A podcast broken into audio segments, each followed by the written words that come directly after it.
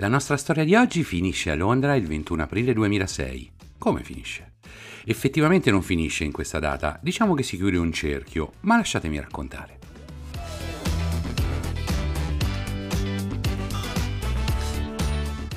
Io sono Leonardo Rossi e questo è Wine Big Stories, il podcast che racconta i fatti che hanno cambiato per sempre la storia del vino.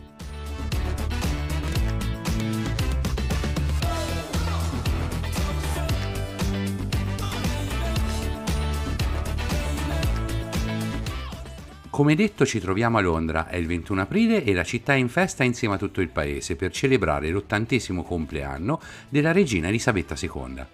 Il culmine del festeggiamento è il banchetto serale a cui partecipano notabili da tutto il mondo. Non è facile reperire il menù, ma in un podcast che parla di vino immagino che la curiosità principale sia che cosa hanno bevuto piuttosto che cosa hanno mangiato. Si tratta di una festa, sicuramente ci sarà stato uno spumante. Champagne, direte voi.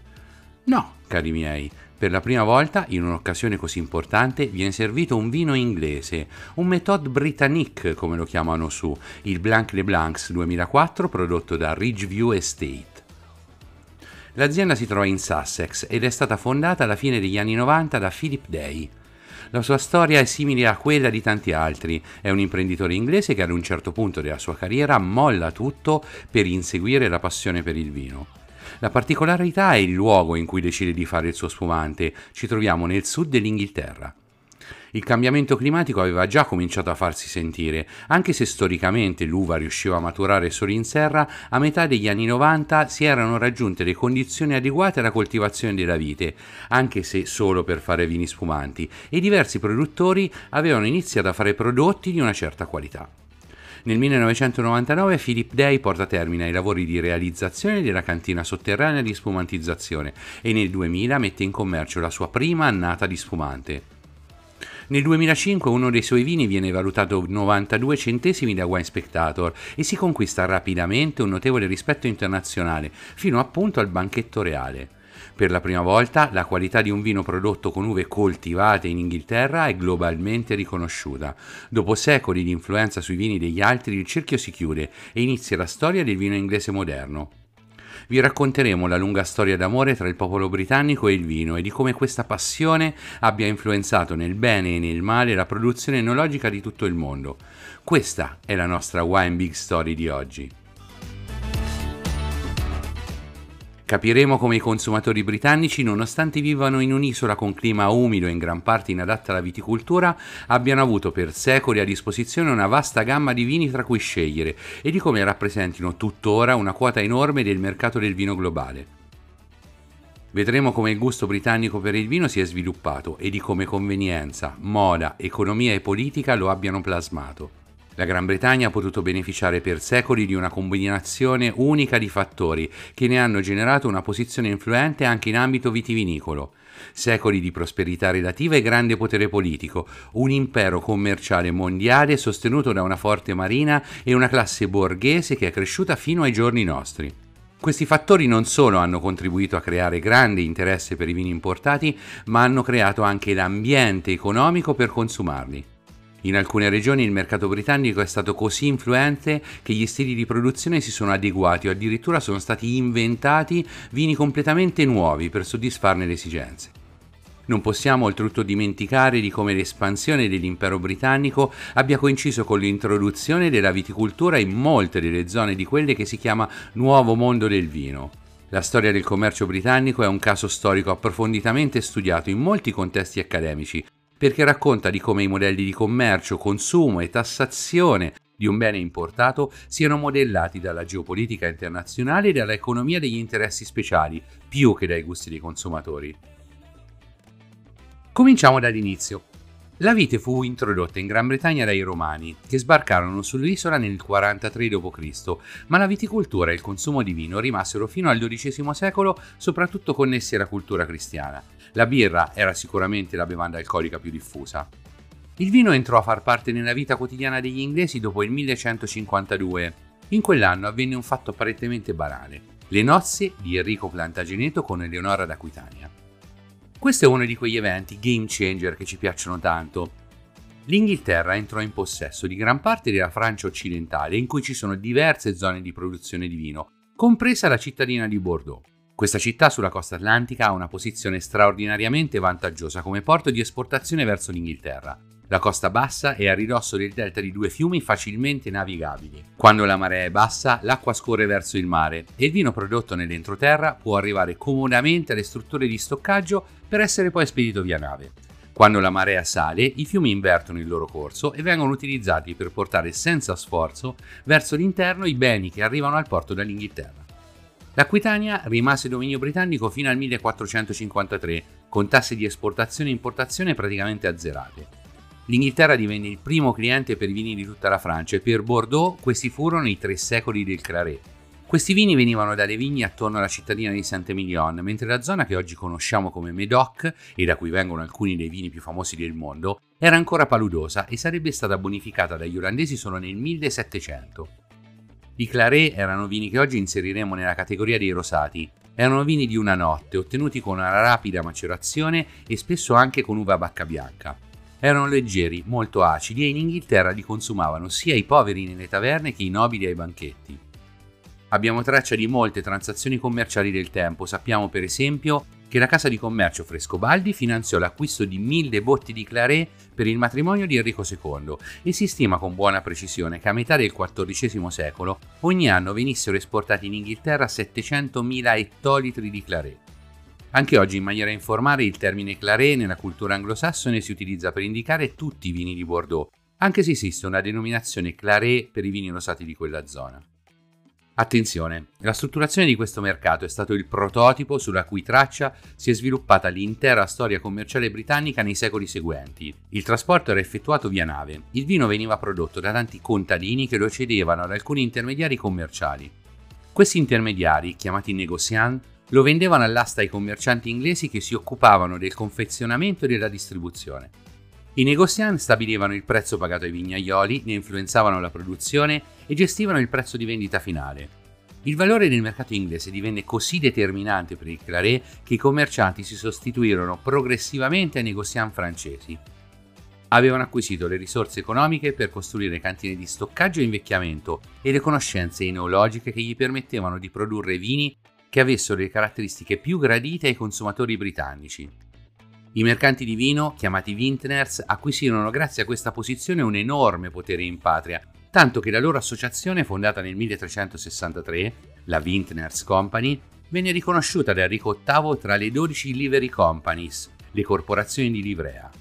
Questa corporazione ha rappresentato per secoli le più importanti aziende di distribuzione di vino nel mondo. Dal Claret in poi ha influenzato il gusto del vino, la sua produzione e la sua distribuzione, ha definito i mercati e indirizzato le preferenze dei consumatori grazie alla gestione aggressiva di prezzi e scarsità. La Vintners Company oggi è responsabile della formazione professionale del commercio del vino in Inghilterra e si occupa di scrivere i disciplinari di denominazione. È stata determinante nella costituzione del Wine and Spirit Education Trust, l'ente che gestisce quel percorso di studi che noi chiamiamo WSET, e dell'Institute of Masters of Wine. La costituzione di questi autorevoli istituti accademici risale alla seconda metà del secolo scorso e ha formalmente sancito il predominio mondiale della cultura anglosassone sul giornalismo, sulla formazione e sulle valutazioni del vino. Nel secolo scorso i giudizi dei critici britannici prima e statunitensi dopo sono diventati il parametro universale di valutazione del vino. Riviste come Decanter, Wine Spectator e Wine Advocate hanno acquisito un grandissimo peso internazionale il naso di Robert Parker, il più noto critico enologico del Novecento, era assicurato per un milione di dollari. A lui si deve l'abitudine alla valutazione in centesimi dei vini. Il suo giudizio era così influente che si è coniato un neologismo, la parkerizzazione. Era così determinante avere un buon giudizio da Parker e dai critici americani che molti vini vennero trasformati per assecondare le loro preferenze. L'esplosione in tutta Italia di vini rossi, fruttati, corposi, poco tannici, elevati in baricche che sapevano un po' di confettura degli anni 90 è la prova di questo fenomeno. Torniamo alla nostra storia. Alla fine della guerra dei cent'anni, la zona di Bordeaux ritornò in possesso della corona francese e i commerci di vino con l'Inghilterra si ridussero drasticamente, per riprendere solo nel XVIII secolo. Torneremo più avanti da queste parti.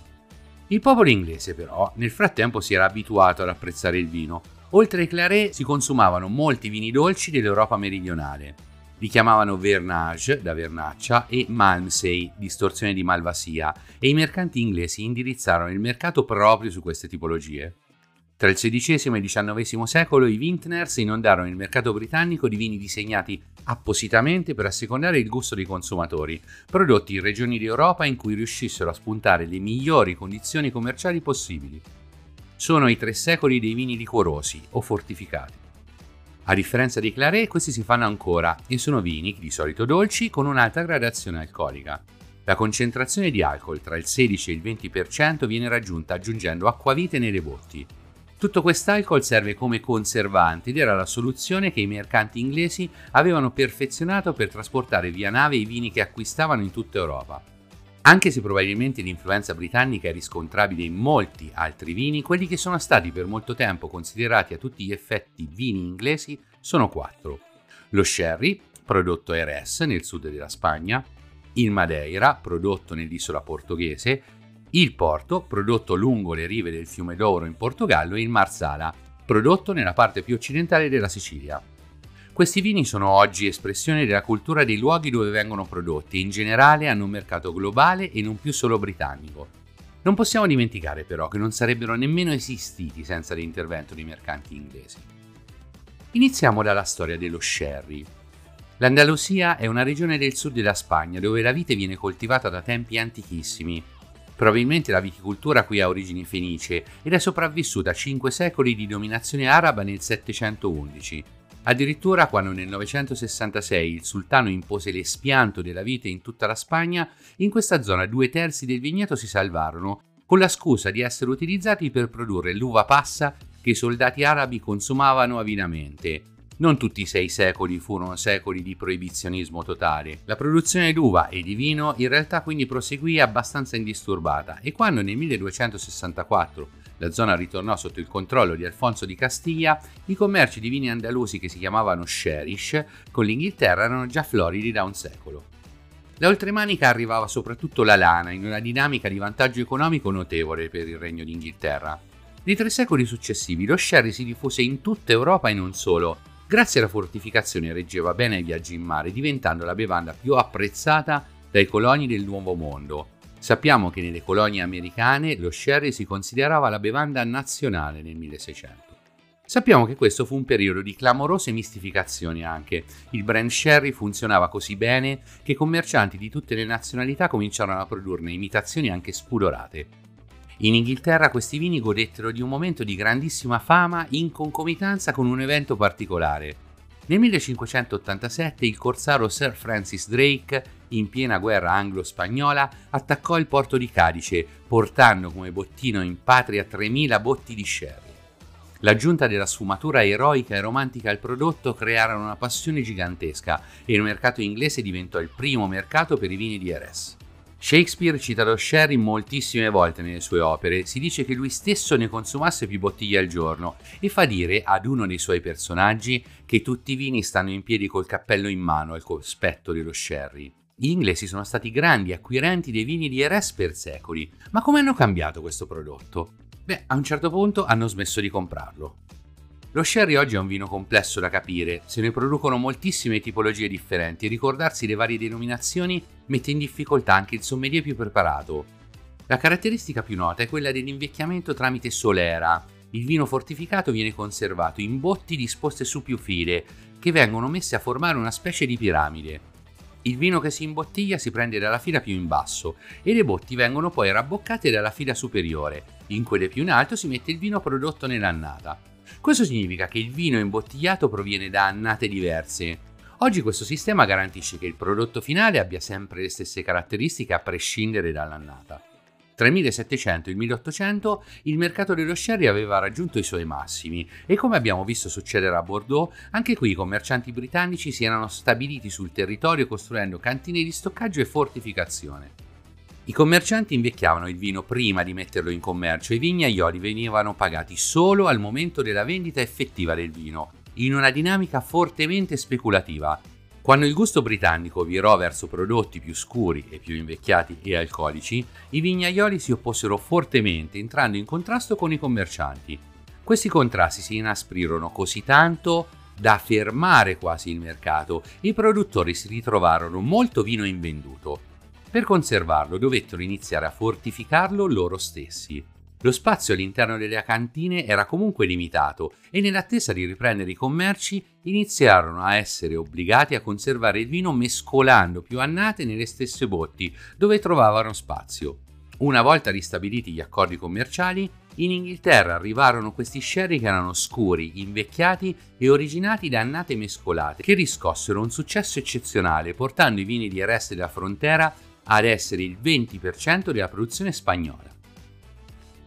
All'inizio del 1700 l'Europa fu sconvolta da una lunga serie di conflitti locali che contrapposero il blocco britannico-spagnolo-portoghese a quello franco-austro-ungarico. La guerra fu inevitabilmente anche commerciale ed in Inghilterra si vietarono importazioni di vino dalla Francia e si applicarono dazi importanti sui vini di tutti i paesi. Era il momento della rivoluzione industriale, le città crescevano e la borghesia si sviluppava. La riduzione delle importazioni di vino generò in Inghilterra una grandissima diffusione della birra come bevanda alcolica principale. Questo provocò un clamoroso arricchimento dei produttori di birra che erano locali, ma anche un forte sbilanciamento della bilancia commerciale. Questa è una cosa un po' complessa da spiegare, vi basti sapere che questa particolare condizione economica portò la politica britannica a spingere per la ricerca di nuovi mercati esteri da plasmare si scelse il Portogallo, paese alleato ma con una condizione di implicita sudditanza nei confronti della corona inglese. I Vintners nel XVII secolo inviarono diversi esperti alla ricerca di vini portoghesi che facessero al caso loro, ma i risultati furono lungamente scarsi. I vini erano mediocri, gli agricoltori che li producevano spesso ignoravano qualsiasi tecnica di base e nonostante la fortificazione non si ottennero grandi successi commerciali fino al 1678. In quell'anno due inviati da Liverpool, visitando un monastero nella cittadina di Lamego, lungo il fiume d'Oro, a nord di Porto, trovarono il vino che faceva il caso loro. I monaci erano soliti aggiungere acquavite al loro vino rosso interrompendo la fermentazione. Il vino rosso dolce, rotondo e alcolico che producevano li conquistò e grazie ad un immediato successo commerciale l'intera produzione di vino portoghese cambiò in questa direzione le uve venivano prodotte lungo la valle del fiume. A volte si vinificava sul posto e altre volte si vinificava in città. La fortificazione e l'invecchiamento avvenivano sempre nei magazzini che i Vintners avevano intanto costruito a Porto. Il porto, come lo conosciamo oggi, si mise a punto in realtà nel 1800, ma la storia commerciale del prodotto inizia in realtà nel 1703 con il Trattato di Métienne, John Metienne era l'ambasciatore inglese in Portogallo e riuscì a strappare un accordo commerciale formidabile per il suo paese. I portoghesi ottennero grandissimi sconti sulle tasse di esportazione e si videro in cambio garantito un mercato grande e duraturo per i loro vini. Di controparte, gli inglesi ottennero l'esclusiva sull'esportazione di prodotti tessili in Portogallo e in tutte le sue colonie. Ricapitolo, questo accordo cancellò totalmente la nascente produzione tessile portoghese spinse il paese a concentrarsi esclusivamente sulla produzione di porto a scopo di esportazione e regalò alla corona britannica un gigantesco e favorevole mercato per le produzioni tessili dell'appena nata industria inglese. Le trattative commerciali si svolgevano tutte all'interno di factory houses e gentlemen's clubs, dove i vintners si incontravano senza coinvolgere i produttori locali che dovevano adattarsi le aziende di fortificazione, invecchiamento e distribuzione divennero tutte estere e a Villanova de Gaia vennero costruite grandi cantine. Il vino veniva acquistato a credito e pagato al momento della vendita, che avveniva anche diversi anni dopo la vendemmia. Per andare incontro ai gusti sempre più specifici dei consumatori inglesi, i commercianti adulteravano i vini con bacche di sambuco e peperoncino e per risparmiare acquistavano vini ancora più economici fuori dalla vallata del Douro da utilizzare come vini da taglio. Il contesto economico portoghese era già disastroso a causa di diverse ragioni storiche e queste attività contribuirono a rendere a tutti gli effetti il paese dipendente e succube dell'Inghilterra. Anche qui un evento apparentemente scollegato dal contesto cambiò la traiettoria della storia. Il terremoto di Lisbona nel 1755 fu devastante. La città rasa al suolo dalle scosse e dallo tsunami che fece devastazione su larga scala. Il primo ministro che fu nominato per la ricostruzione fu il marchese di Pombal, che lavorò strenuamente per recuperare almeno una parte degli introiti derivati dal commercio di porto. Fondò la Douro Wine Company, un'azienda statale a cui concesse il monopolio sul controllo del prodotto e soprattutto sulla trattativa commerciale, di fatto togliendo ai vintners ogni possibilità di influenza sui produttori di vino. La compagnia vietò l'utilizzo di additivi, addirittura imponendo l'espianto di tutte le piante di sambuco dalla valle e l'utilizzo di uve non provenienti dalla vallata del Douro. Stabilì tre livelli di qualità per i vigneti. I migliori si utilizzavano per i vini destinati al mercato inglese, quelli intermedi si utilizzavano per i vini da spedire nelle colonie, soprattutto il Brasile, e quelli peggiori si utilizzavano per fare i vini per il consumo interno.